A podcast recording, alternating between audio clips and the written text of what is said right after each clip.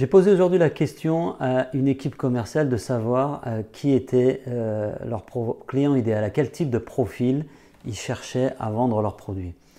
Et il y avait cinq personnes autour de la table, j'ai eu cinq réponses différentes et chacun avait défini quelque part ses propres critères euh, de savoir quelle entreprise était un bon client potentiel pour leur, pour leur boîte, pour leur business.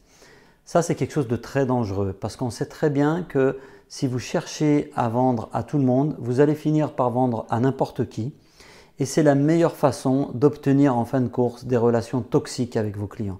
Pourquoi? Parce que vos produits ne, sont pas adaptés à tout le monde. Vous n'êtes pas un bon fit pour tout le monde. C'est certainement la, chose la plus difficile à admettre pour un commercial, admettre qu'il ne peut pas aider tout le monde et qu'il ne peut pas vendre à tout le monde.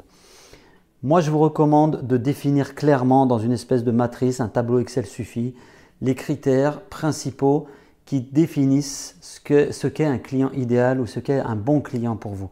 Prenez euh, votre portefeuille client, analysez euh, votre clientèle, regardez les clients qui dégagent le plus de marge, avec qui la relation est la plus euh, fructueuse et la plus facile, parce que ça aussi c'est des choses qu'on ne mesure pas, mais il n'y a rien de pire qu'une relation toxique avec un client. Et essayez de voir quelles sont les caractéristiques de ce client-là, pourquoi il est un bon fit, et dites-vous que c'est ce type de client qu'il faut que vous attiriez.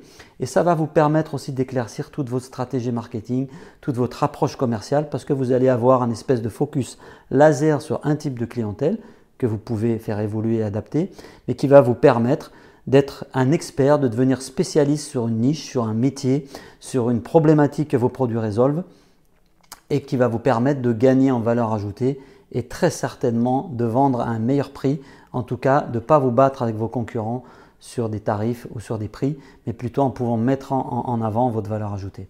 Voilà, ça s'appelle la Matrix Fit.